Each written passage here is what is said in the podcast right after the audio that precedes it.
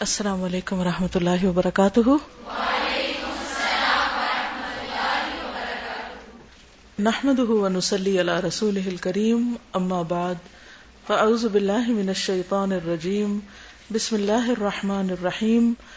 رب اشرح لی صدری ویسر لی امری، واحلل عقدۃ من لسانی یفقهوا قولی۔ آپ لوگوں کا پہلا پارا مکمل ہو گیا۔ بہت مبارک ہو۔ کیسا لگ رہا ہے آپ لوگوں کو؟ خوش ہے ڈر کس بات کا؟ پتا کیوں نہیں؟ تو ایسا نہ کریں۔ تو چھوڑ دیں۔ دعا مانگے بالکل اللہ تعالی سے باتیں کریں۔ جی آپ فرمائیے۔ پتا کیوں نہیں؟ یقین نہیں اللہ پر۔ اللہ پر یقین رکھیں، اعتماد رکھیں اور اچھی امیدیں رکھیں۔ اچھا گمان رکھیں گے تو اللہ تعالیٰ آپ کے لیے ویسے ہی کر دے گا انشاءاللہ۔ ٹھیک ہے نا؟ تو ہم تھوڑا سا ریوائز کر لیں، دیکھتے ہیں اس میں کیا کچھ ہے۔ آپ لوگوں نے تو بہت کچھ سیکھا ہی ہے۔ میں بھی سیکھ لیتی ہوں تھوڑا، دہرائی کے ساتھ۔ شروع سے کھول لیجیے ہاں؟ اچھا یہ بتائیے کہ آپ کو یہ محسوس ہو رہا ہے کہ اللہ نے آپ کو کوئی نعمت دی ہے؟ تو اس پر خوش ہونا چاہیے نا؟ قرآن مجید کا آغاز ہوتا ہے سورت الفاتحہ سے۔ اور سورت الفاتحہ کا آغاز ہوتا ہے الحمد للہ سے۔ الحمد للہ تو جب پارا مکمل ہو جائے تو کیا کہنا چاہیے؟ الحمد للہ تعریف اللہ کے لیے۔ کیا آپ کی؟ آپ کے لیے یا اللہ کے لیے؟ عام طور پر تو یہ ہوتا ہے کہ جب ہم کوئی کام کرتے ہیں تو ہم تعریف ایکسپیکٹ کرتے ہیں۔ اور کوئی تعریف کرے تو ہمیں اچھا بھی بہت لگتا ہے۔ اور کوئی تعریف نہ کرے تو ہم اداس بھی بہت ہو جاتے ہیں۔ لیکن قرآن ہمیں کیا سکھاتا ہے؟ کہ اپنے لیے تعریف چاہنے کی بجائے کس کی تعریف شروع کر دو؟ اللہ کی۔ ہم نے کیا کیا ہے؟ صرف پڑھا ہی ہے نا اس کو جو اللہ نے بھیجا ہے۔ لیکن اصل بھیجنے والا تو وہ ہے اس کتاب کو۔ اگر آپ کے والدین یا آپ کے استاد آپ کی تعریف کر دیں کہ ویل ڈن بہت اچھا کیا۔ بہت اچھا سبق سنایا، بہت اچھے نمبر لیے۔ اتنی بڑی اچیومنٹ ہو گئی آپ کو۔ تو اس پر آپ سب خوش ہوں گے۔ اس وقت آپ کی زبان سے عموماً کیا نکلتا ہے جب کوئی آپ کی تعریف کر رہا ہوتا ہے؟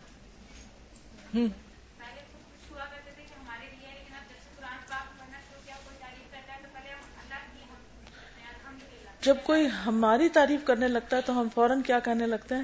الحمد للہ کیسل تعریف تو اللہ کے لیے ہے کہ جس کی دی ہوئی توفیق سے میں نے یہ کام کیا اور جس نے یہ کتاب میرے لیے بھیجی اور پھر مجھے یہ راستہ دکھایا کہ میں نے اس کتاب کو پڑھنا شروع کیا اور پھر مجھے یہ سمجھ میں آنے لگی۔ تو جتنا زیادہ ہم اللہ کا انعام محسوس کرتے ہیں، اتنے ہی سچے دل سے پھر اللہ کی تعریف کرتے ہیں۔ الحمد للہ یہ گہرا سانس لے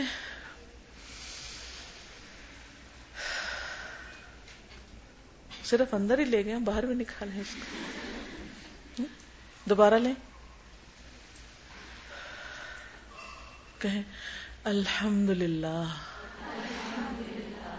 کیونکہ سانس کا آنا اور جانا بھی کیا ہے؟ یہ بھی اللہ کا شکر ہے، یہ بھی نعمت ہے۔ اور جنت والے جب جنت میں پہنچ جائیں گے اپنی آخری منزل کو، تو اس وقت بھی وہ کیا کہیں گے؟ الحمد للہ اور اس وقت الحمد للہ دل اور زبان سے تو کہیں گے، لیکن وہ ان کے سانسوں میں بھی جاری ہو جائے گی۔ یعنی خود بخود آٹومیٹکلی ان کے اندر سے الحمد للہ کی صدا آ رہی ہوگی۔ تو ہم نے صرف الحمد للہ کو تکلفن نہیں کہنا، بلکہ دل سے کہنا ہے، اس طرح کہ وہ ہماری زندگی کا ایک حصہ بن جائے۔ کہیں بھی کچھ ملے، اور ایون کچھ نہ بھی ملے۔ حالات ہماری مرضی کے مطابق ہوں یا مرضی کے خلاف ہوں۔ تو کیا کہیں؟ الحمد للہ کیونکہ بہت دفعہ چیزیں ہماری مرضی کے مطابق نہیں ہوتی، تو ہم تکلیف میں آ جاتے ہیں۔ لیکن اگر آپ کا اللہ سبحانہ و تعالیٰ کے بارے میں اچھا گمان ہے کہ وہ میری امی سے بھی زیادہ مجھ سے پیار کرتا ہے۔ کتنا زیادہ؟ یہ سچی بات ہے۔ از اٹ ٹرو ہاں۔ تو پھر اگر ہمیں تھوڑی سی بھی تکلیف ہوتی ہے تو ہماری تکلیف پر سب سے زیادہ پریشان کون ہوتا ہے؟ والدہ۔ والد بھی ہوتے ہیں مگر اصل پریشانی والدہ کو ہوتی ہے۔ اور آپ میں سے اگر کوئی والدہ ہے تو اس کو یہ بات اچھی طرح سمجھ آ رہی ہوگی۔ تو بندے کو جب کوئی تکلیف ہوتی ہے بندے کو جب کوئی تکلیف ہوتی ہے تو ایسا نہیں ہوتا کہ اللہ تعالیٰ اس پر ظلم کر رہا ہوتا ہے یا اس کو ستا کے کوئی مزہ آ رہا ہوتا ہے۔ نہیں۔ وہ بھی بندے کے فائدے میں ہوتی ہے۔ لیکن بندے کو پتا نہیں ہوتا کہ تکلیف میرے لیے کس طرح فائدے میں۔ کبھی کبھی بعد میں سمجھ آ بھی جاتا ہے، لیکن کبھی نہیں بھی سمجھ آتا۔ ایک سٹیٹ انسان کی وہ ہوتی ہے کہ اس کو الحمد للہ کہنا نہیں آتا۔ اس کو پتا ہی نہیں۔ وہ ہر چیز میں اپنی تعریف ڈھونڈ رہا ہوتا ہے۔ ان کاموں پہ بھی جو اس نے کیا اور ان کی بھی جھکی ہی نہیں اس نے۔ وہ کیا چاہتا ہے؟ کہ بس اسی کو اسی کو سب کریڈٹ مل جائے۔ پھر ایک وقت آتا ہے کہ بندے کو اللہ کی پہچان ہونے لگتی ہے اور پھر بندہ اللہ کی تعریف کرنے لگتا ہے۔ پھر ایک اسٹیٹ وہ ہوتی ہے کہ جب کچھ ملے تو ہم اللہ کا شکر کرتے ہیں اور اگر نہ ملے تو ہم کیا کرتے ہیں؟ ناراض بھی ہوتے ہیں۔ صبر تو کرتے ہی ہیں لیکن ناراض بھی ہوتے ہیں کہ ایسا کیوں نہیں ہوا؟ ایسا ہونا چاہیے تھا۔ پھر ایک وقت وہ آتا ہے، ایک اسٹیٹ وہ آتی ہے کہ جس میں انسان ان چیزوں پر بھی شکر کرنے لگتا ہے، ان چیزوں پر بھی اللہ کی تعریف کرنے لگتا ہے جو اس کی مرضی کے خلاف جاتی ہیں، اس کے نفس کے خلاف جاتی ہیں۔ کیا سوچ کے وہ ایسا کرتا ہے کہ میرے حال کا سب سے زیادہ کس کو علم ہے؟ اللہ کو۔ اور وہ مجھ پر سب سے زیادہ مہربان ہے۔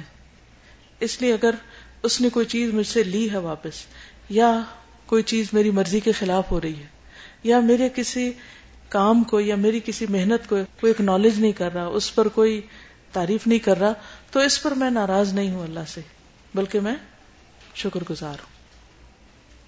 تو آپ اپنے آپ کو کس حال میں پاتے ہیں؟ کون سے لیول پر؟ کس سیڑھی پر؟ کس گریڈ پر؟ کس درجے میں؟ ہوں اے بی سی ڈی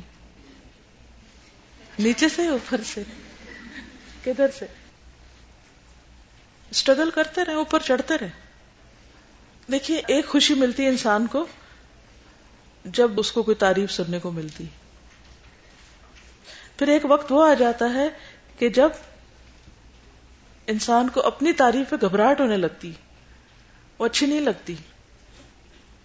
ایک وقت وہ ہوتا ہے کہ جب کوئی اللہ کی تعریف کرتا ہے، اللہ کی بات کرتا ہے تو گھبراہٹ ہوتی ہے۔ اور ایک وقت وہ آتا ہے کہ جب کوئی اللہ کی بات نہیں کرتا تو گھبراہٹ ہوتی ہے۔ ہو سکتا ہے میری یہ باتیں آپ کو سمجھ نہ آ رہی ہوں۔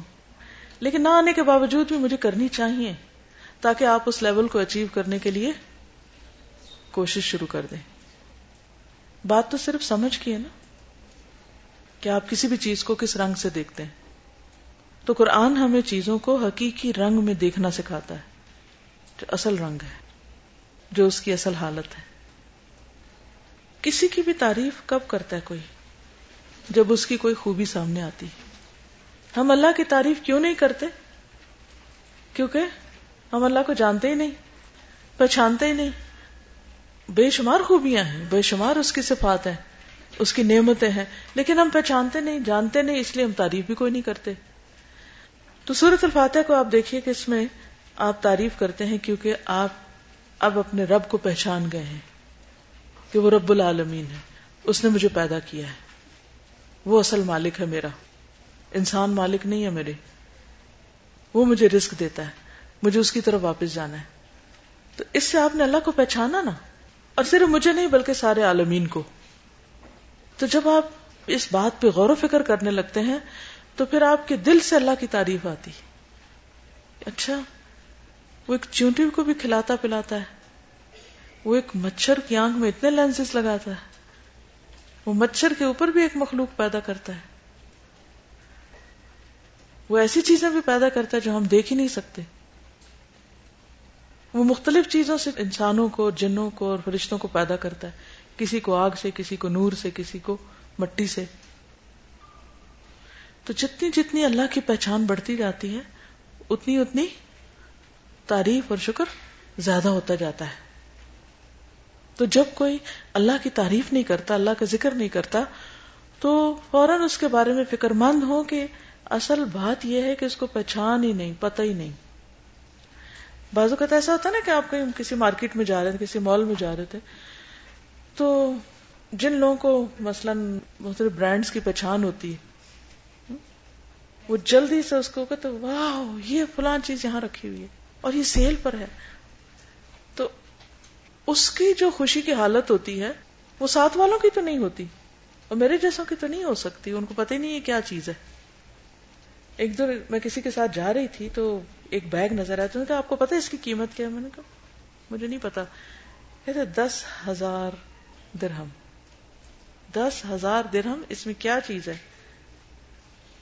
میں تو کبھی نہ خریدوں۔ مجھے تو اس میں کوئی ایکسٹرا آرڈنری چیز نظر نہیں آ رہی۔ تو جو لوگ اس کمپٹیشن میں پڑے ہوئے ہیں، ان کی ایکسائٹمنٹ کا حال آپ دیکھیے۔ تو اسی طرح نیکیوں کی بھی کچھ کمپٹیشن ہوتے اللہ تعالیٰ کو پہچاننے کا بھی ایک کمپٹیشن ہو سکتا ہے کہ کون کتنا پہچانتا ہے۔ اس کے بھی درجے ہو سکتے ہیں۔ پھر ان لوگوں کو جتنی جتنی پہچان ہوتی جاتی، اس کی خوشی کا عالم کچھ اور ہی ہوتا ہے۔ تو زیادہ سے زیادہ اللہ کو جاننے کی کوشش کیجیے۔ اس سے آپ دنیا میں بھی خوش رہیں گے، آخرت میں بھی۔ اللہ کو جاننے کے لیے اللہ کی صفات کا علم ہونا ضروری۔ انشاءاللہ میں نے ایک تہیا کیا، ایک اپنے ساتھ عہد کر کے آئی ہوں کہ میں جلد ہی اللہ کے پیارے پیارے نام پڑھاؤں گی، انشاءاللہ۔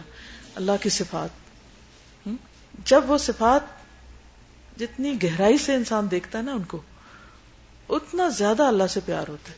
ان صفات کو صحیح معنوں میں جانے بغیر آپ اللہ کو پہچان ہی نہیں سکتے۔ جب اللہ کو پہچانتے ہی نہیں تو آپ پہلی آیت کے پہلے حصے پہ بھی عمل نہیں کر سکتے۔ تبھی آپ کہہ رہے تھے نا ہم نے اتنا تو پڑھ لیا ہے، پتہ نہیں عمل کر سکتے ہیں یا نہیں اور عمل مشکل ہے اصل بات یہ ہے کہ عمل کے لیے علم کی ضرورت ہے۔ اور علم میں سب سے پہلا علم کون سا ضروری ہے؟ خالق کے بارے میں جاننا۔ اگرچہ قرآن پاک میں اللہ سبحان و تعالیٰ کی بے شمار صفات بیان ہوئی ہیں، لیکن ہم عام طور پر ان پر پوری طرح غور و فکر نہیں کرتے۔ تو چلے جب اللہ تعالیٰ کو ہمارے حال کا، ہماری کیپیسٹی کا پتا ہے، تو قرآن مجید کے شروع میں آپ دیکھیں گے کہ صفات سے ہی بات شروع ہوتی اللہ کی پہچان سے ہی بات شروع ہوتی کہ وہ رب العالمین ہے، وہ الرحمن الرحیم ہے، وہ مالک یوم الدین ہے۔ پھر ہمیں کیا کرنا چاہیے؟ کیا کرنا چاہیے؟ اس کی عبادت کرنی چاہیے۔ کتنی؟ دس پرسینٹ بیس پرسینٹ ہنڈریڈ پرسینٹ سچ بتائیے، کتنے پرسینٹ کیوں؟ صرف اسی کی کرنی چاہیے کہ اوروں کی بھی ساتھ ساتھ ہونی چاہیے۔ صرف اسی کی ہونی چاہیے۔ تو آپ واقعی یہ سمجھتے کہ آپ اسی کی عبادت کر رہے ہیں؟ اچھا عبادت کیا ہوتی ہے؟ یہ تو مجھے بتائیے۔ یہ جو آپ کر رہے ہیں۔ ہوں کیا ہوتی عبادت؟ محبت اور تعظیم کے جذبات کے ساتھ کسی کے سامنے انتہائی آجزی اور انکساری کا اظہار کرنا۔ محبت بھی ہو ریسپیکٹ بھی ہو ہیوملٹی بھی ہو۔ یہ تین چیزیں ہوں۔ اور پھر اپنے آپ کو کسی کے مکمل طور پہ حوالے کر دینا کہ میں مانوں گی تو اسی کی مانوں گی۔ اور جو کہے گا مانوں گی۔ اپنے آپ سے پوچھے کیا واقعی ہم اس قابل ہیں؟ یا واقعی ہم اس کے لیے تیار ہیں کہ جو وہ کہے گا مانوں گی؟ سوچ کے بولیے۔ ہاں نماز میں کہتے ہیں ایا کا نابدو و ایا کا نستعین ہاں جو وہ کہے گا مانوں گی۔ پوری پوری اطاعت۔ مشکل کام نہیں؟ نہیں؟ مشکل نہیں؟ ہے؟ نہیں؟ تھوڑا تھوڑا؟ زیادہ؟ مشکل ہے۔ کوئی بھی مشکل آسان کب ہوتی ہے؟ جب انسان اس کو کرنے کا ارادہ کر لیتا ہے۔ یہ سب کچھ یہاں سے تعلق رکھتا ہے۔ جیسے آپ سوچتے ہیں نا، اور جس چیز کے بارے میں سوچ لیتے ہیں آپ کے کر کے چھوڑنی، ہو جاتی۔ اگر آپ یہ سوچ لیں کہ میں نے اللہ کی عبادت کرنی ہے، تو کوئی آپ کو نہیں روک سکتا۔ آپ نے وہ پکچر دیکھی ہوگی انٹرنیٹ پہ، کیونکہ آپ آپ تو انٹرنیٹ کی جنریشن ہے نا۔ انٹرنیٹ پہ پکچرز دیکھی ہوں گی جس میں لوگ نماز پڑھ رہے ہیں، کوئی پانی کے اندر بھی پڑھ رہا ہے۔ جو ڈائیورز ہیں وہ بھی پڑھ رہے ہیں۔ تو وہاں وہ کیوں پڑھ رہے ہیں؟ کیونکہ ان کے دل میں ہے کوئی چیز نا، انہوں نے ارادہ کیا تو وہ وہاں بھی پڑھ رہے ہیں۔ جب آپ ارادہ کر لیتے پھر کچھ مشکل نہیں رہتی۔ کسی بھی چیز کے بارے میں۔ اور خاص طور پر اگر یہ پتا ہو کہ ہم پیدا ہی اس لیے کیے گئے ہیں اور قیامت کے دن ہم سے کسی چیز کے بارے میں نہیں پوچھا جائے گا کہ تمہارا گھر کیسا تھا، تمہاری گاڑی کیسی تھی، تمہارے کپڑے کیسے تھے، تمہارے جوتے کیسے تھے، تمہارے بیگ کیسے تھے، تمہاری پاس ڈگریاں کتنی تھی ان کے بارے میں پوچھا جائے گا۔ کس چیز کے بارے میں پوچھا جائے گا؟ کہ جس کام کے لیے پیدا کیا گیا تو وہ کیا کہ نہیں کیا؟ گہرا سانس لیں۔ امیجن کریں۔ امیجن کرنا آتا ہے۔ ویژلائز کریں۔ کہ ایک بہت بڑا میدان ہے۔ اور اس میں ہم سب کھڑے millions of millions of people ہیں۔ کروڑوں لوگ۔ لیکن کوئی بول نہیں رہا۔ آپ جس سے بات کرنا چاہتے ہیں وہ آگے سے بھاگ جاتا ہے۔ اور اگر کوئی آپ سے بات کرنے کی کوشش کرتا ہے، تو آپ اس سے منہ پھیر لیتے اور آپ کھڑے ہیں کھڑے ہیں کھڑے ہیں کھڑے ہیں۔ سالوں گزر گئے ہیں، کھڑے ہیں۔ کسی طرف سے کوئی ہیلپ نہیں۔ اتنے میں آپ کو ایک کتاب دی جاتی۔ اور وہ آپ کو بائیں ہاتھ میں ملتی۔ اور اس میں آپ کی زندگی کی وہ ساری باتیں لکھی ہوتی ہیں جو آپ نے اپنی زندگی میں کی۔ جو بولے، جو کھایا، پیا، لیا، دیا، جہاں کہیں گئے، جس سے دوستی کی، ملاقات کی، جو کچھ لکھا، جو کچھ پڑھا، جو کام کاروبار کی سب کچھ ایک فل سٹاپ اور ڈاٹ تک مسنگ نہیں ہے جو آپ نے دنیا میں کیا تھا۔ اب اس کو تولا جا رہا ہے۔ اور آپ گھبرا اٹھتے کہ اب کہاں جاؤں؟ وہ تو ہے ہی نہیں اس میں جو ہونا چاہیے تھا۔ اب آنکھیں کھولی اور واپس لوٹیے۔ ابھی وقت ہے۔ ہے نا وقت؟ آپ اس کتاب کو انڈو کر سکتے ہیں نا؟ اب تک جو فضول باتیں کی، جھوٹ بولے، دھوکہ دیا لوگوں کو پیرنٹس کو جو بھی غلط بیانی کی، کسی کا مال چرایا، کچھ بھی جو کیا۔ اس وقت اس کتاب کو آپ سب صاف کر سکتے ہیں، پوری کی پوری، اور ایک نئی کتاب لکھ سکتے ہیں۔ وہ کتاب جس قرآن کے مطابق ہے۔ اس سے پہلے کہ آپ اس میدان میں پہنچے آپ چاہیں گے کہ کتاب آپ کو دائیں ہاتھ میں دی جائے۔ اور جب وہ آپ کے سامنے کھلے قرآن مجید میں آتا ہے کتاب القاہ منشورا۔ کھلی کتاب ہوگی۔ ایک ہوتی ہے نا، بند کتاب۔ کہتا ہے، کھلی کھلی کتاب۔ جس کا ایک ایک صفحہ، ایک ایک پیج، انتہائی خوبصورت لکھا ہوا ہے۔ بہترین چیزیں ہیں اس میں۔ بہترین۔ آپ نے اللہ کا ذکر کیا، آپ نے اس کی مدد کی، آپ اس کے کام آئے ہیں، آپ اس کے۔ تو اس میں آپ دیکھیں گے کہ بالکل آپ کی ایک ایک صفحے سے خوش ہو رہے ہیں۔ کیونکہ آپ کے پیرنٹس آپ سے خوش تھے۔ آپ نے بہن بھائیوں کے حق ادا کیے تھے۔ آپ نے غریبوں مسکینوں کی مدد کی تھی۔ آپ کی نمازیں اچھی تھیں۔ یہ ابھی سب کچھ ہے نا ہمارے بس میں کہ ہم اس کو انڈو کر کے نئی کتاب لکھ لیں۔ آپ سمجھیے کہ وہ جو پہلی کتاب تھی، وہ آپ اون نہیں کرنا چاہتے، آپ اس کو تھرو اوے کرنا چاہتے ہیں۔ وہاں پہنچ کے نہیں ہوگی۔ آج ہو سکتی اسٹارٹ اے نیو لائف نئی کتاب لکھیں۔ پھاڑ دیں پچھلی کو، پھینک دیں اس کو۔ مجھے وہ نہیں چاہیے۔ کیونکہ وہ وہ دن ہوگا کہ جس میں کوئی بھی کسی کو نہیں پوچھے گا۔ ماں بھی نہیں پوچھے گی اپنے بچے کو۔ کوئی دوست کسی کے کام نہیں آئے گا۔ مال بھی کام نہیں آئے گا۔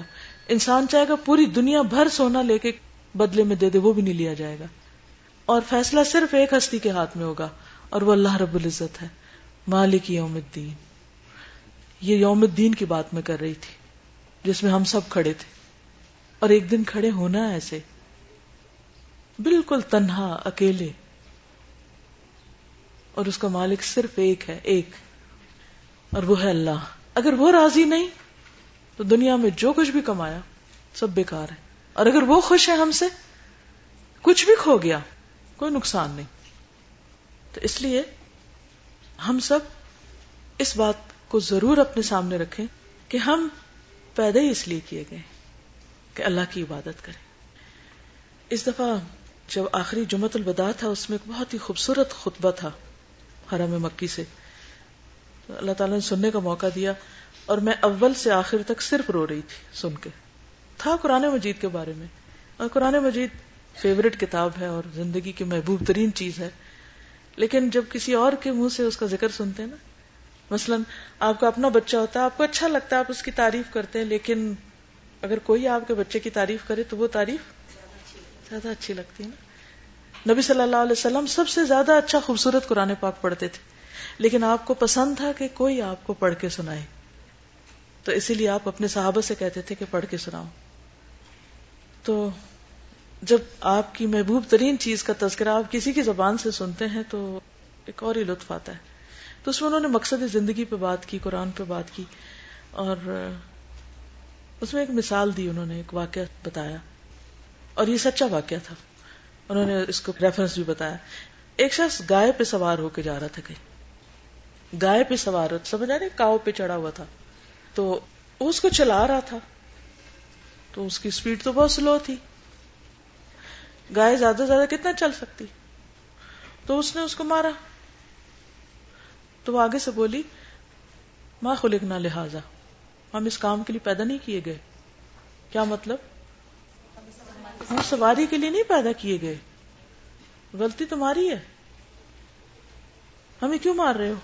ہم سے وہ کام کیوں لینا چاہتے جس کے لیے ہم پیدا نہیں کیے گئے؟ تو جانور بول اٹھا۔ ہماری روح بھی کبھی چیخ کے بول اٹھتی ہے کہ جو کچھ ہم کر رہے ہیں ہم اس لیے پیدا نہیں کیے گئے تھے، لیکن ہم اپنے اوپر خوب خوب ظلم کر رہے ہیں۔ کہ جن کاموں کے لیے ہمیں بنایا نہیں گیا تھا، وہ تو ہم نے اپنے اوپر تاری کر لیے، سوار کر لیے۔ اور جس کام کے لیے ہمیں بنایا گیا وہ ہم کرنے کو تیار نہیں۔ تو اینڈ آف دا ڈے کیا ہوگا؟ گائے دودھ دینے کے لیے۔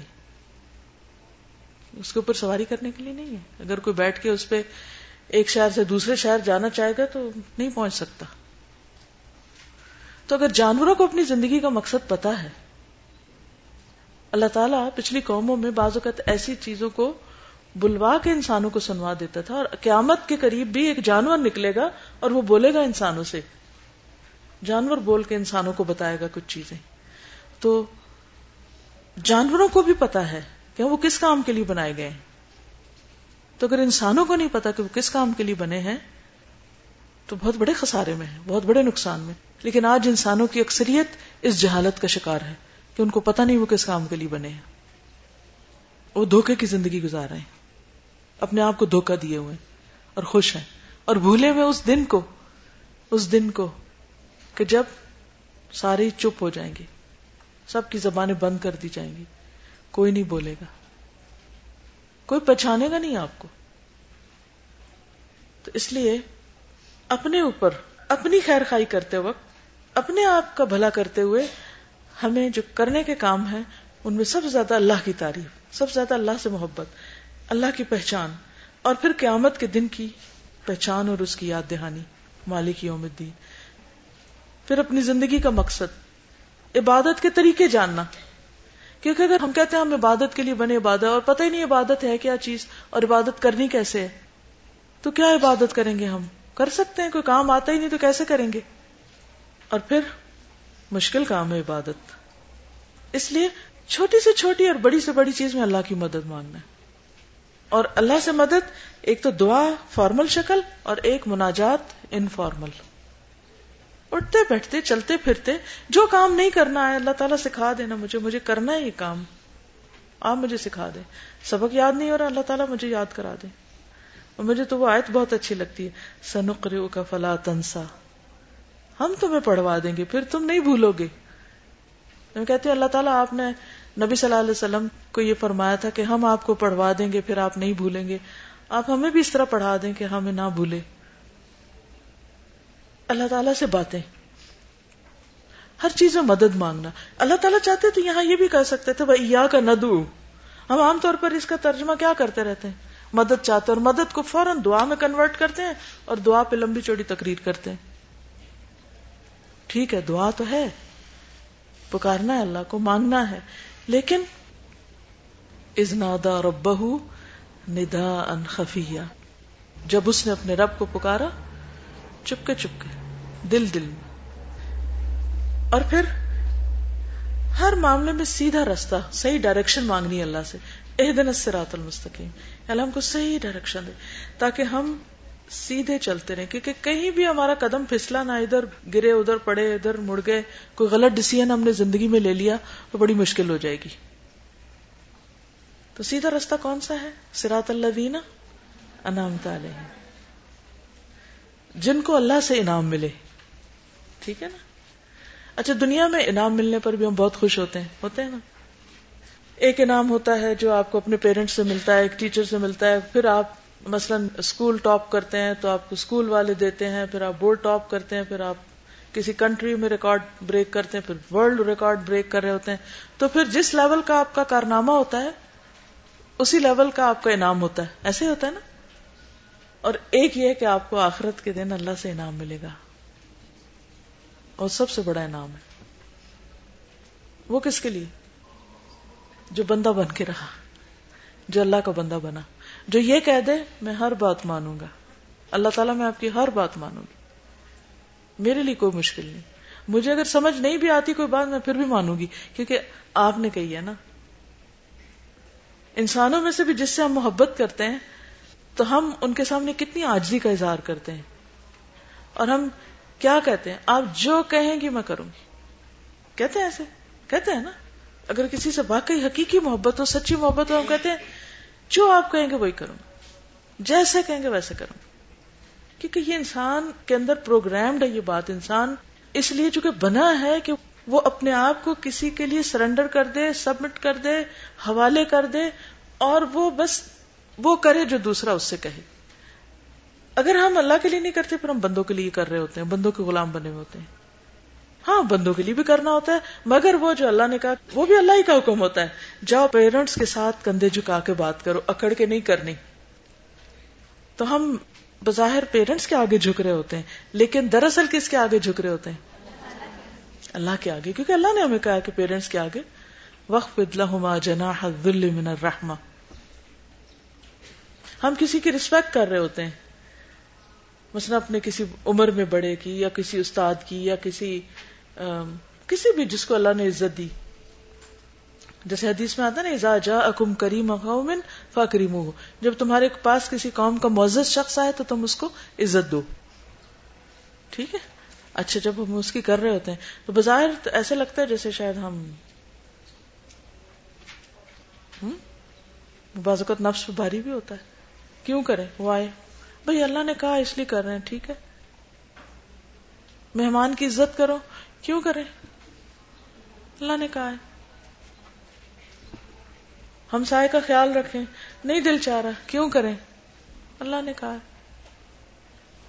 کسی کو معاف کر دیں۔ نہیں، اس کو نہیں کر سکتی۔ نہیں دل چاہ رہا معاف کرنے۔ نہیں کر دیں۔ اللہ نے کہا ہے۔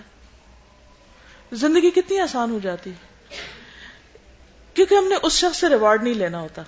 ہم نے کس سے لینا ہے؟ اللہ سے لینا ہے۔ جو ہی ہم اللہ کا کوئی حکم مانتے ہیں ریوارڈ لکھ لیا جاتا ہے یا نہیں؟ لکھ لیا جاتا ہے۔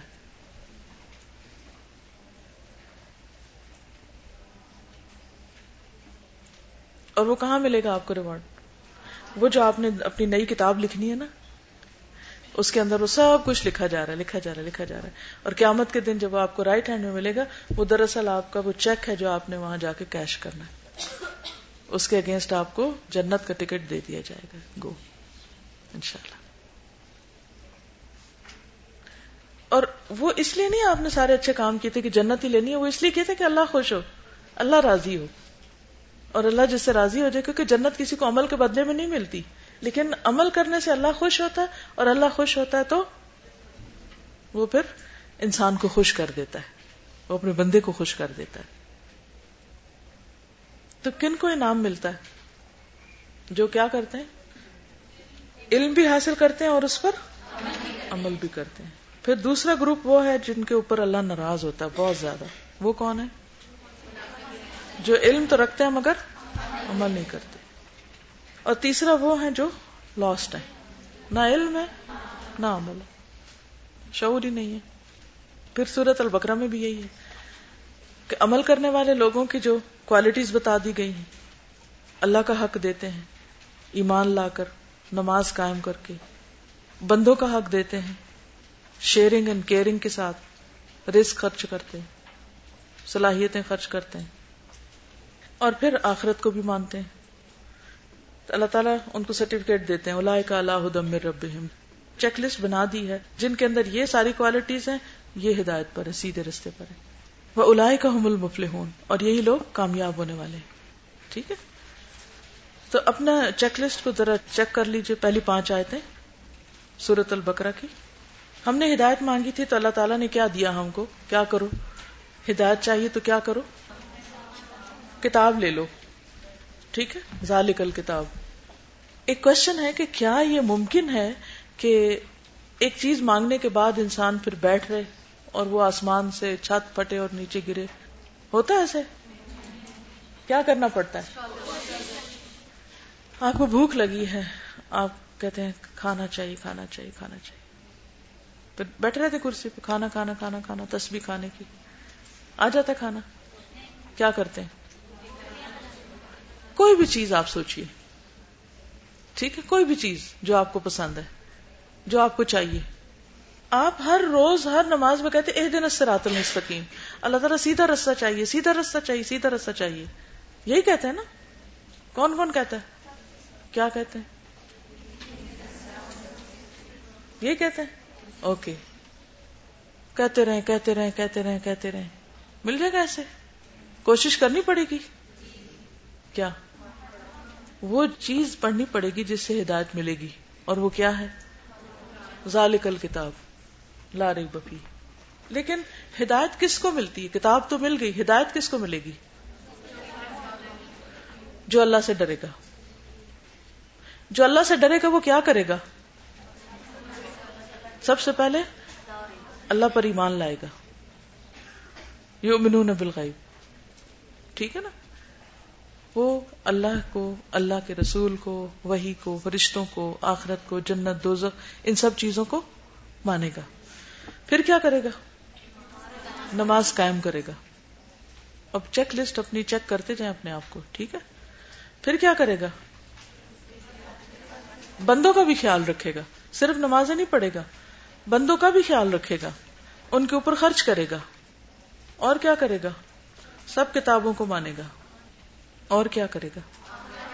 آخرت پر ایمان رکھے گا۔ اچھا آخرت کی ذکر تو غیب کے اندر بھی ہو گیا۔ ہے لیکن یہاں پر یقین کی بات ہے۔ یقین کیا چیز ہوتی؟ ہے یعنی جس میں کسی قسم کا کوئی شک ہے ہی نہیں۔ پکی بات ہے۔ ٹھیک ہے۔ یہ جو بات تھی نا شیئرنگ اینڈ کیئرنگ کی، اس کے بارے میں عام طور پر ہم بے خبر ہوتے ہیں، غافل ہوتے ہیں۔ لیکن ہمارے پاس جو کچھ بھی ہے، چاہے نالج ہے، چاہے عقل ہے ہے؟ کوئی اگر ہمیں کہے بے وقوف تو غصہ لگتا ہے؟ تو اس کا مطلب ہم عقل والے ہیں۔ ذہانت انٹیلیجنٹ ہے علم روز کچھ نہ کچھ تو ملتا ہی ہے نا۔ مال کچھ تو ہے ہی۔ تو اللہ نے متقی لوگوں پر لازم کیا ہے کہ جو ان کے پاس ہے، وہ صرف اپنے لیے نہ رکھیں، اس کو شیئر کریں۔ جو ہم ان کو دیں، وہ اس میں سے دیں۔ ٹھیک ہے؟ دینے والے انسٹنٹ ریوارڈ پاتے دنیا میں ہی پا لیتے سب سے پہلے کس شکل میں؟ خوشی گریٹیفیکیشن کا جو احساس ہوتا ہے، اور ایک سکون، اطمینان۔ انگزائٹی چلی جاتی ڈپریشن چلا جاتا ہے، خوف چلا جاتا ہے، غم چلا جاتا ہے۔ تو یہ ایک چھوٹی سی کہانی میں آپ کو سناتی ہوں۔ دیز آر سکسیسفل پیپل وہ پچہتر سال کے بابے تھے۔ ان کے اسی فیصد دانت گر چکے تھے۔ کانوں سے انہیں آوازیں نہیں آتی تھی وہ سونگنے چکھنے اور چھونے کے حصوں سے محروم ہو چکے تھے۔ آپ کو پتا نہیں کہ جب جو جو انسان بوڑھا ہوتا جاتا ہے نا، تو اس کے سینسز ریفلیکس ویک ہوتے جاتے ہیں۔ اور پھر اس کی زبان کا ٹیسٹ بھی ختم ہوتا جاتا ہے۔ پھر آہستہ آہستہ آگے چلتا جاتا ہے معاملہ۔ ان کے دونوں گھٹنوں میں بھی درد رہتا تھا۔ ان کی بینائی سے یکسوئی بھی ختم ہو چکی تھی۔ اور ان کے پورے جسم میں ایک راشا اور لرزہ بھی تاری تھا۔ وہ پانچ برس سے صاحب فراش تھے۔ کیا مطلب؟ بستر پر لیٹے ہوئے تھے۔ یہ پانچ برس انہوں نے گھر پر گزار دیے۔ سردیاں آتی تھی تو نوکر ان کو کرسی دھوپ میں رکھ دیتے تھے۔ وہ سارا دن لان میں بیٹھ کر اونگتے رہتے۔ گرمیوں میں وہ اے سی کے سامنے بیٹھ جاتے۔ باہر کے موسم میں ان کے کمرے کی کھڑکیاں کھول دی جاتی۔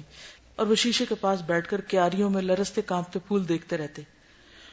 ان کی اہلیہ کو ساتھ چھوڑے دس برس ہو چکے تھے۔ فوت ہو گئی تھی بیوی۔ ان کے بچے سعادت مند تھے، لیکن اپنے اپنے کاروبار میں مصروف تھے۔ اور ان کے پاس بابا جی کے لیے وقت نہیں تھا۔ وہ بھی اپنے بچوں کی مجبوریوں کو سمجھتے تھے۔ ان کا اپنا فلسفہ تھا۔ کاروبار اس وقت تک کاروبار نہیں بنتا جب تک انسان پوری طرح اس میں جذب نہ ہو جائے۔ وہ جانتے تھے، کسی اچھے اور کامیاب بزنس مین کے پاس فیملی، دوست، احباب اور ماں باپ کے لیے وقت نہیں ہوتا۔ وہ خود شاید اسی طرح انہوں نے زندگی بسر کی ہوگی، اللہ عالم تو ان کو پتا تھا کہ کامیاب انسان کے لیے دوسروں کے لیے وقت نہیں ہوتا۔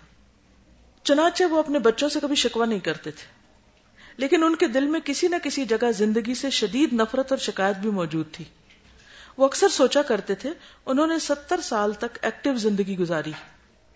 انہوں نے ایک چھوٹی سی دکان کو چھ فیکٹریوں اور تین ہزار ایک سو بارہ روپے کے اکاؤنٹ کو دو ارب اسی کروڑ چالیس لاکھ تین سو نبے روپے کے بینک بیلنس میں بدل دیا تھا۔ ٹھیک ہے؟ یعنی بہت کچھ تھا ان کے پاس۔ لیکن پھر جو ہی ان کی زندگی نے ستر سال کی دہلیز پہ قدم رکھا، ان کی ساری ایکٹیویٹی یکدم ختم ہو گئی۔ اور وہ بیکار ہو کر گھر بیٹھ گئے۔ کیوں؟ وہ اکثر سوچا کرتے تھے، اگر قدرت کو ان کی مزید ضرورت نہیں تو پھر وہ کیوں زندہ ہے وہ مر کیوں نہیں جاتے؟ انہیں ان سوالوں کا کوئی جواب نہیں ملتا تھا۔ لیکن پھر پچھلے دسمبر کی دھوپ آئی۔ وہ لان میں بیٹھے اثر کے وقت انہوں نے آسمانوں کی طرف دیکھا اور اپنے اللہ سے پوچھا، پروردگار، میں کیوں زندہ ہوں؟ یہ وہ وقت تھا جب گمان اللہ کا جواب بن کر ان کے دل پر اترا۔ انہوں نے خوشی سے ہاتھ بھینچے اللہ اکبر کا نعرہ لگایا اور سہارے کے بغیر اپنے قدموں پہ کھڑے ہو گئے۔ ان کی نئی زندگی کا پہلا دن تھا۔ ٹھیک ہے؟ ان کی نئی زندگی کا پہلا دن تھا۔ کیا ہوا ہوگا؟ پچہتر سال کے بعد ایک انسان دوبارہ ایک نئی زندگی شروع کرتا ہے۔ کیسے؟ وہ اگلی صبح اٹھے شیو بنائے سوٹ پہنا، خوشبو لگائی، ڈرائیور کے ساتھ دفتر پہنچ گئے۔ دفتر میں انہیں دیکھ کے سب لوگ حیران ہو گئے۔ انہوں نے دفتر میں ایک چھوٹا سا کیبن لیا، اس میں بیٹھے، اپنے ذاتی اکاؤنٹ کی ڈیٹیلز مانگی۔ ان کے اکاؤنٹ میں بائیس کروڑ روپے تھے۔ انہوں نے کمپنی کے انجینئرز کو بلوایا ٹھیکے داروں اور نقشہ بنانے والوں کو طلب کیا اور شہر کے مضافات میں ایک چھوٹی سی فیکٹری لگانے کا حکم دے دیا۔ یہ فیکٹری ایسی جگہ لگائی جا رہی تھی جہاں کچی آبادیوں کی بھرمار تھی، جہاں بجلی، سیوریج، ٹیلی فون، گیس نہیں تھے۔ جس جگہ سڑک بھی نہیں تھی، بابا جی کا یہ فیصلہ بم بن کر گرا اور کمپنی کے عہدیداروں کے سمیت ان کے سارے بچے بھی پریشان ہو گئے کہ یہ کیا ہونے لگا ہے۔ ان لوگوں کا خیال تھا بابا جی سٹھیا گئے۔ یہ بات زیادہ غلط نہیں تھی، کیونکہ پوری دنیا میں فیکٹریاں لگانے کے چند پکے اصول ہیں۔ دنیا کا ہر صنعت کار ایسی جگہ فیکٹری لگاتا ہے جہاں سڑک ہو، بجلی، گیس ٹیلی فون اور سیوریج لائنیں موجود ہوں، جہاں کے لوگ مہذب ہوں۔ پاکستان جیسے ممالک میں صنعت کار کچی آبادیوں کے قریب سرمایہ کاری نہیں کرتے، کیونکہ وہاں سیکورٹی لا اینڈ آرڈر کی سہولتوں کا فقدان ہوتا ہے۔ یہ تینوں چیزیں سرمایہ کاری کی دشمن ہیں۔ بابا جی نے خود بھی زندگی بھر ان اصولوں کا خیال رکھا تھا۔ وہ کبھی گیلی زمین پہ پاؤں نہیں رکھتے تھے۔ گیلی زمین پہ پاؤں رکھنے کا مطلب ہے کہ سلپ ہونا۔ انہوں نے محفوظ جگہوں پر سرمایہ کاری کی تھی۔ چنانچہ ایک ایسا شخص جسے لوگ زیرک اور چالاک سمجھتے ہوں۔ اگر اچانک اپنے اصولوں کی خلاف ورزی کرنے لگے اور بائیس کروڑ روپے جیسی رقم بے وقوفی کے تنور میں ڈال دے، یقیناً لوگ اس کی ذہنی حالت کے بارے میں شک کریں گے۔ لہٰذا لوگ بابا جی کی ذہنی حالت کے بارے میں بھی خدشات کا شکار ہو گئے۔ میں بابا جی اور ان کے بیٹے کا مشترکہ دوست تھا، جو یہ کالم نگار ہے بابا جی میری بہت عزت کرتے تھے۔ وہ بیٹا میرے پاس آیا، مجھے کہانی سنائی اور کہا کہ تم بابا جی کو سمجھاؤ کہ ایسا نہ کریں۔ میں اگلے دن بابا جی کے پاس حاضر ہو گیا۔ بابا جی نے بڑے صبر سے میرے سارے ترازات سنے اور آخر میں ایک بلند و بانگ کہکا لگایا۔ میں بابا جی کی ذہنی سطح کے بارے میں مکمل طور پر مشکوک ہو گیا کہ دماغ چل گیا ہے۔ بابا جی ذرا دیر ہنستے رہے، آخر میں سنجیدہ ہو کے بولے میں فیکٹری لگانا چاہتا ہوں۔ تم لوگوں کو اس میں کیا تکلیف ہے؟ میں نے عرض کیا، دو بڑی تکلیفیں وہ بولے، کیا؟ میں نے جواب دیا، اول آپ کے کام کرنے کی عمر نہیں۔ دو آپ غلط جگہ سرمایہ کاری کر رہے ہیں۔ انہوں نے کہکا لگایا اور مجھ سے دو سوال پوچھے۔ انہوں نے پوچھا، اگر میں کام کرنے کے قابل نہیں تو پھر میں زندہ کیوں ہوں؟ ویری امپورٹینٹ سینٹینس اگر میں کام کرنے کے قابل نہیں تو میں زندہ کیوں ہوں؟ زندگی کا کوئی مقصد تب اللہ نے زندہ رکھا ہوا نا؟ لیٹنے کے لیے تو نہیں پیدا کیا گیا؟ میں نے ان کے سوال کا جواب دینے کی کوشش کی، لیکن مجھ سے کوئی خاص جواب نہ بن پایا۔ انہوں نے دوسرا سوال پوچھا، انسان کو زندگی گزارنے کے لیے کتنا سرمایہ چاہیے؟ کتنے پیسے چاہیے؟ میں نے اس کا جواب دینا شروع کر دیا۔ ہم دیر تک انسانوں کی مختلف ضرورتوں اور ان ضرورتوں پر آنے والے خرچ کا تخمینہ لگاتے رہے۔ ہم نے ایک گھنٹے میں سارا ایسٹیمیٹ لگایا۔ پاکستان جیسے ملک میں مڈل اور اپر مڈل کلاس کا ایک شخص ذاتی زندگی پر اوسطن ستر سے اسی لاکھ روپے پوری زندگی میں خرچ کرتا ہے۔ کھانا، پینا وغیرہ وغیرہ۔ بابا جی مسکرائے اور انہوں نے پوچھا، اس کا مطلب ہے، اگر اللہ تعالیٰ کسی انسان کو اسی لاکھ روپے سے زیادہ رقم دیتا ہے، تو یہ زائد سرمایہ ہے، یہ ایکسٹرا ہے۔ میں نے ہاں میں سر ہلا دیا۔ وہ بولے، اللہ تعالیٰ کا حکم ہے، جو چیز تمہاری ضرورت سے زائد ہو، اللہ کی راہ میں خرچ کر دو۔ میں حیرت سے ان کی طرف دیکھنے لگا۔ وہ بولے، اب تم ایک اور پہلو بھی دیکھو۔ اللہ تعالیٰ میں زندگی گزارنے کے لیے بے شمار صلاحیتیں دیتا ہے۔ وہ ہمیں جسم، دماغ روح دیتا ہے۔ وہ ہمیں ویژن، سوچ اور حوصلہ دیتا ہے۔ وہ بعض لوگوں کو بعض لوگوں کے مقابلے میں زیادہ جرت بہادری، ذہانت اور معاملہ فہمی دیتا ہے۔ بعض لوگوں کو ایک روپے سے دس ہزار روپے کمانے کا ہنر دیتا ہے۔ یہ سارے ہنر، یہ ساری صلاحیتیں بعض اوقات ہماری ضرورت سے زائد ہوتی ہیں۔ ہم ان کو لگا چکتے ہیں، پھر بھی بچ جاتی ہیں۔ میں خاموشی سے سنتا رہا، وہ بولے، اللہ تعالیٰ ہمیں زندگی بھی بخشتا ہے، اور بعض اوقات ہماری یہ زندگی بھی ہماری ضرورت سے زائد ہوتی ہے۔ ہم اپنے سارے کام کر چکے ہوتے ہیں۔ ہم پیدا ہوئے، ہم نے پڑھا، لکھا، شادی کی، بچے پیدا کیے، ان کی شادیاں کر دی ان کو کاروبار لگا دیے۔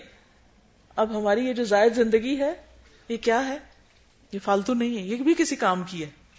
کیونکہ عام طور پر لوگ کیا سمجھتے ہیں زندگی کا مقصد؟ ڈگری لینا، ڈگری لے لی، شادی کرنا، شادی ہو گئی، بچے ہونا، بچے ہو گئے، ان کو پالنا، بڑا کرنا، وہ بھی ہو گئے شادیاں کرنا، وہ بھی ہو گئے پھر ان کے بچے ہو گئے، سب کچھ ہو گیا۔ بزنس بھی اتنا ہو گیا کہ اب اتنا ہے کہ بیٹھ کے کھا سکتے ہیں۔ اب کچھ کرنے کو نہیں۔ تو یہ جو شیئرنگ کا کانسیپٹ ہے، بہت وسیع انداز میں یہاں بیان ہوا ہے۔ اس لیے میں چاہ رہی تھی کہ اس کو تھوڑا اور ڈیٹیل میں آگے اس کو بڑھائیں۔ اب اس کے اوپر آپ غور کریں گے، پتہ نہیں آپ سن بھی رہے ہیں یا نہیں۔ سن رہے ہیں، زیادہ زیادہ غور سے سن رہے ہیں۔ ٹھیک ہے؟ یہ بہت اہم بات ہے۔ کیا کیا چیزیں ہمارے پاس ہیں؟ مما رزق نہ ہم میں۔ میں یہ لفظ بول دیتی ہوں، آپ لکھ لیں اپنے پاس۔ کیونکہ یہ خرچ کر رہے ہیں آپ نے۔ صلاحیتیں، جسم، دماغ، ویژن، سوچ، حوصلہ جرت بہادری، ذہانت، معاملہ فہمی، زندگی۔ مثلا تم مجھے دیکھو، میں نے اپنے سارے کام ساٹھ سے ستر برس تک پورے کر لیے تھے۔ اس کے بعد کی زندگی مجھے زائد سی محسوس ہوتی تھی۔ کہ اب میں کسی کی ضرورت نہیں۔ آپ دیکھیں، اکثر بوڑھے لوگ ڈپریشن میں ہوتے ہیں۔ کیا کہتے ہیں؟ اب ہماری کسی کو ضرورت نہیں رہی۔ نہ ہسبینڈ کو ضرورت ہے، نہ بچوں کو ضرورت ہے، نہ کسی اور کو ضرورت ہے، لیکن جو شخص کام کرتا رہتا ہے، وہ آخر دم تک لوگوں کی ضرورت ہوتا ہے۔ جب ہم مکہ میں تھے تو اطلاع آئی کسی اسکالر کا انتقال ہوا ہے۔ وہ ایک سو بارہ سال کے ہو کے فوت ہوئے۔ اور صرف چند دن پہلے تک پڑھا رہے تھے۔ اس سے پہلے میں نے جو پی ایچ ڈی کی تھی، اس میں جس کتاب پہ کام کیا تھا، اس کے لکھنے والے ابو طاہر السلفی، ان کے بارے میں جب میں نے پڑھا تھا تو میں بہت زیادہ متاثر ہوئی تھی اور بہت کچھ میں نے ان کی لائف سے سیکھا اور میری اپنی لائف کا پیٹرن چینج ہو گیا۔ بہت کچھ میں نے تبدیلیاں لائی اپنے اندر۔ وہ ایک سو چھ سال کے ہو کے فوت ہوئے تھے ابو طاہر السلفی۔ اور ڈیتھ ان کی کیسے ہوئی تھی کہ اثر کی نماز پڑھ کر وہ پھر پڑھانے بیٹھ کیونکہ ان کے پاس بہت نالج تھا۔ جتنا جتنا انسان بڑا ہوتا جاتا ہے ایکسپیرینس بڑھتا جاتا ہے۔ تو دنیا بھر سے لوگ ٹریول کر کے ان کے پاس آتے تھے، ان سے سند لینے کے لیے۔ تو وہ بھی بخل نہیں کرتے تھے۔ علم میں بھی بخل برا ہوتا ہے۔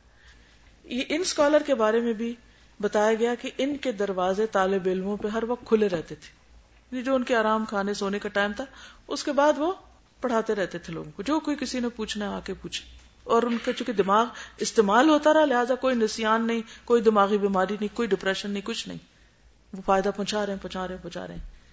اور چند دن بس ایسے کچھ بیمار لاگر رہ کے تو فوت ہو گئے، اور رمضان میں فوت ہوئے، اور حرم میں جنازہ۔ ہاں؟ اور وہ بطاہر سلفی کی بھی ڈیتھ کس طرح ہوئی؟ کہ اثر کے وقت نماز پڑھ کے بیٹھے پڑھا رہے ہیں، پڑھا رہے ہیں، پڑھاتے پڑھاتے بہت ہو گئے۔ پڑھاتے پڑھاتے ڈیتھ ہو گئی۔ زندگی کے آخری لمحے تک کو استعمال کیا۔ اسلام میں ریٹائرمنٹ کا کوئی کانسیپٹ نہیں۔ کیا فارغ فالتو زندگی بسر کرو، بیکار کی۔ تو کہاں کوئی جوانی فارغ گزارے؟ اللہ باتوں میں، اللہ میں۔ اور کوئی کہے جی ابھی تو تمہارے کھیلنے کے دن ہیں، اور ابھی تو تم پڑھنے میں کیوں پڑ گئی ہو؟ اور یہ کوئی عمر ہے قرآن پڑھنے کی؟ اور ابھی سے تم اتنی سنجیدہ ہو گئی ہو۔ یہ سب ان لوگوں کی بیکار باتیں جن کو آخرت کی حقیقت کا نہیں پتا۔ کہ کہاں کھڑے ہونا ہے ان کو جا کے؟ تو بہرحال، تو یہ دو باتیں جو تھی ان کی بہت اہم تھی وہ کہتے مجھے لگتا تھا میری زندگی زائد سی ہے۔ میں خاموش رہا۔ وہ بولے، میں اب تمہیں بتاتا ہوں، انسان کا زائد سرمایہ، صلاحیتیں اور زائد زندگی اللہ اور اس کے بندوں کی امانت ہوتی ہیں۔ اور اگر ہم یہ زائد زندگی، زائد صلاحیتیں، زائد سرمایہ اللہ کی راہ میں خرچ نہیں کرتے، تو ہم اللہ کے گناہ گار ہیں۔ میں خاموشی سے سنتا رہا۔ وہ بولے، مجھے اچانک ایک دن معلوم ہوا، میرے پاس بھی زائد زندگی، زائد صلاحیتیں، زائد سرمایہ ہے چنانچہ مجھے مرنے سے پہلے یہ ساری امانتیں اللہ کے بندوں کو سونپ دینی چاہیے۔ مجھے یہاں ان کے فلسفے میں تھوڑا سا جھول محسوس ہوا۔ چنانچہ میں نے فوراً ہی ریئیکٹ کیا۔ میں نے عرض کیا، لیکن اللہ کی امانت لوٹانے کے لیے فیکٹری لگانا تو ضروری نہیں۔ انہوں نے کہہ لگایا اور بولا، مجھے یقین تھا تم مجھ سے یہ ضرور پوچھو گے، بے وقوع بچے، اللہ نے مجھے فیکٹریاں لگانے اور کاروبار کرنے کی صلاحیت دے رکھی ہے۔ میرے پاس یہ ہنر ہے۔ اور یہ انسانوں کی ضرورت اگر فیکٹری نہ لگے تو یہ کپڑے پہن سکیں جو آپ نے پہنے ہوئے۔ کہاں سے ڈھانکیں گے انسان اپنے آپ کو؟ فیکٹری لگانا بھی عبادت ہے اگر وہ بندوں کی ضرورت پوری کرنے کے لیے۔ میں اسی کام کا ماہر ہوں، چنانچہ میں اللہ کے بندوں کو صرف اسی صلاحیت میں شریک کر سکتا ہوں۔ میں اپنی آخری فیکٹری شہر کے سب سے محروم علاقے میں اس لیے لگا رہا ہوں کہ اس فیکٹری سے علاقے کے بے روزگاروں کو روزگار ملے گا۔ اس علاقے کے لوگوں کو سڑک، بجلی، گیس اور پانی ملے گا۔ میں یہ فارمولا بنا رہا ہوں، میری اس فیکٹری کا آدھا منافع کارکنوں اور ان کے اہل خانہ کے فلاح و بہبود پر خرچ ہوگا اور باقی آدھا منافع اس علاقے کے لوگوں کے معیار زندگی پہ لگایا جائے گا یعنی اس بستی کو نئے سرے سے بنائیں گے۔ یہ فیکٹری علاقے میں اسکول کالج، ہسپتال بنائے گی، یہ لوگوں کو ہنر سکھائے گی، جس سے علاقے کا معیار زندگی بلند ہو جائے گا۔ وہ خاموش ہو گئے، میں بھی خاموشی سے ان کی طرف دیکھتا رہا۔ وہ ذرا دیر رک کر بولے، ہمیں فلاح کے صرف وہ کام کرنے چاہیے جس کی اللہ نے ہم کو صلاحیت دے رکھی ہے۔ ماہر تعلیم کو تعلیم صنعت کار کو صنعت، ڈاکٹر کو طب، دکاندار کو دکان قلم کار کو قلم کا صدقہ دینا چاہیے۔ ہم سب لوگوں کو اللہ کی دی ہوئی صلاحیتوں، زندگی اور سرمایہ کا صدقہ دینا چاہیے۔ دکاندار کو آخری دکان صدقہ سمجھ کے بنانی چاہیے۔ استاد کو ریٹائرمنٹ کے بعد کچی آبادی کے بچوں کے لیے صدقہ اسکول بنانا چاہیے۔ اور اگر ہم ایسا نہیں کرتے تو ہم اللہ کے مجرم ہوں گے۔ وہ خاموش ہو گئے۔ میں نے ان کا ہاتھ چوما اور باہر آ گیا۔ وہ سچے تھے۔ ہم سب بے وقوف اور بے عقل۔ جاوید چودھری۔ تو عقل مند کون ہے؟ کامیاب کون ہے؟ جو لوگوں میں اللہ کا دیا ہوا بانٹے۔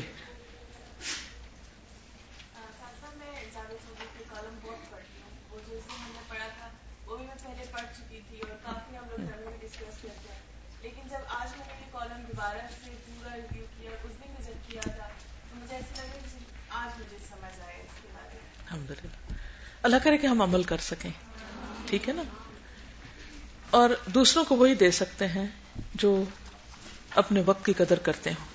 جو اللہ فضول بیکار باتوں میں ادھر ادھر کی چیٹنگ میں اور فیس بک پہ اور یہاں وہاں وقت گزارتے ہیں، وہ دوسروں کے لیے کچھ کر نہیں سکتے۔ اللہ یہ کہ ان سب چیزوں کو انسانوں کے فائدے کے لیے استعمال۔ اور آپ کسی کا فائدہ کریں گے، اللہ آپ کا فائدہ کرے گا۔ دنیا میں بھی اور آخرت میں۔ یہ طے شدہ اصول ہے۔ اور اللہ اپنے باتوں کے خلاف نہیں جاتا۔